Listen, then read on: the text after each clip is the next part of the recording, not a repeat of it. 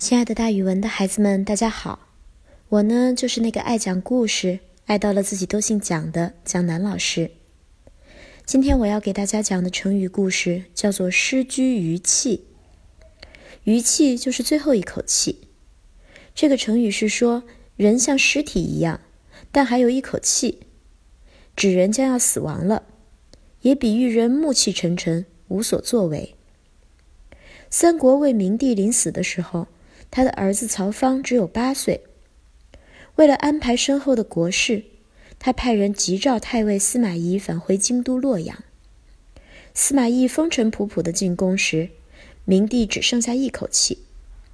这时，大将军曹爽已在床前，明帝拉住他俩的手，将曹芳托付给他们，要求他们好好辅佐曹芳。明帝死后，曹芳继位，朝政由司马懿和曹爽共同掌管。开始的一段时间，两人互相礼让，相安无事。不久，曹爽提拔了一批亲信，共同掌管要事。这些人经常给曹爽出谋划策，要他排挤司马懿，独揽朝廷大权。曹爽就照他们的话去做了，从此就飞扬跋扈起来。为了削弱司马懿处理朝政的权力，曹爽奏请皇上让司马懿改任太傅。太傅的地位表面上比太尉要高，司马懿不得不接受下来。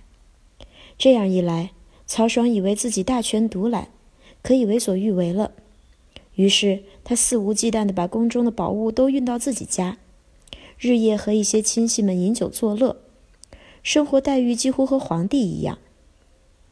司马懿是一个老谋深算的人，为了让曹爽放心，他经常称病不去上朝，对曹爽的胡作非为也不闻不问，但是暗地里却收集材料，做好应变的准备。有一年，曹爽的亲信李胜到外地去做官，临行前，曹爽叫他以辞别的名义到太傅府里去观察一下司马懿的生活状况。司马懿早有准备，李胜来的时候，他躺在地上，让2个侍女扶着靠在床沿上。见到李胜后，他指了指嘴，表示口渴。侍女为他端来一碗粥，为他喝了几口，他没咽下去，粥全顺着嘴角流下来。李胜皱着眉对司马懿说，他将要去荆州去任职，今天特地来告辞的。司马懿听了，有气无力地说，怎么？你是要到并州去吗？李胜纠正说，不是并州，是荆州。司马懿这才点点头，抱歉地说，我年纪老啦，不中用啦，为国立功全靠你们啦。李胜告辞后，立刻就向曹爽报告说，司马公已经像死尸一样躺着，只剩下一口气了，看来他的神思和躯壳都已经分离了，他将不久于人世了，不用为他忧虑。曹爽听了非常高兴，从此不再对司马懿有任何的戒心。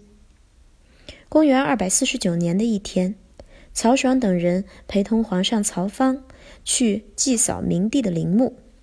司马懿等他们出城之后，立刻调兵占领了武器库，同时亲自带领1支军队截断了曹爽等的归路。接着他派人去明帝陵墓迎接曹芳回洛阳，并且控告曹爽违背先帝遗命，犯上作乱，请求曹芳免去曹爽等的官职，听候处置。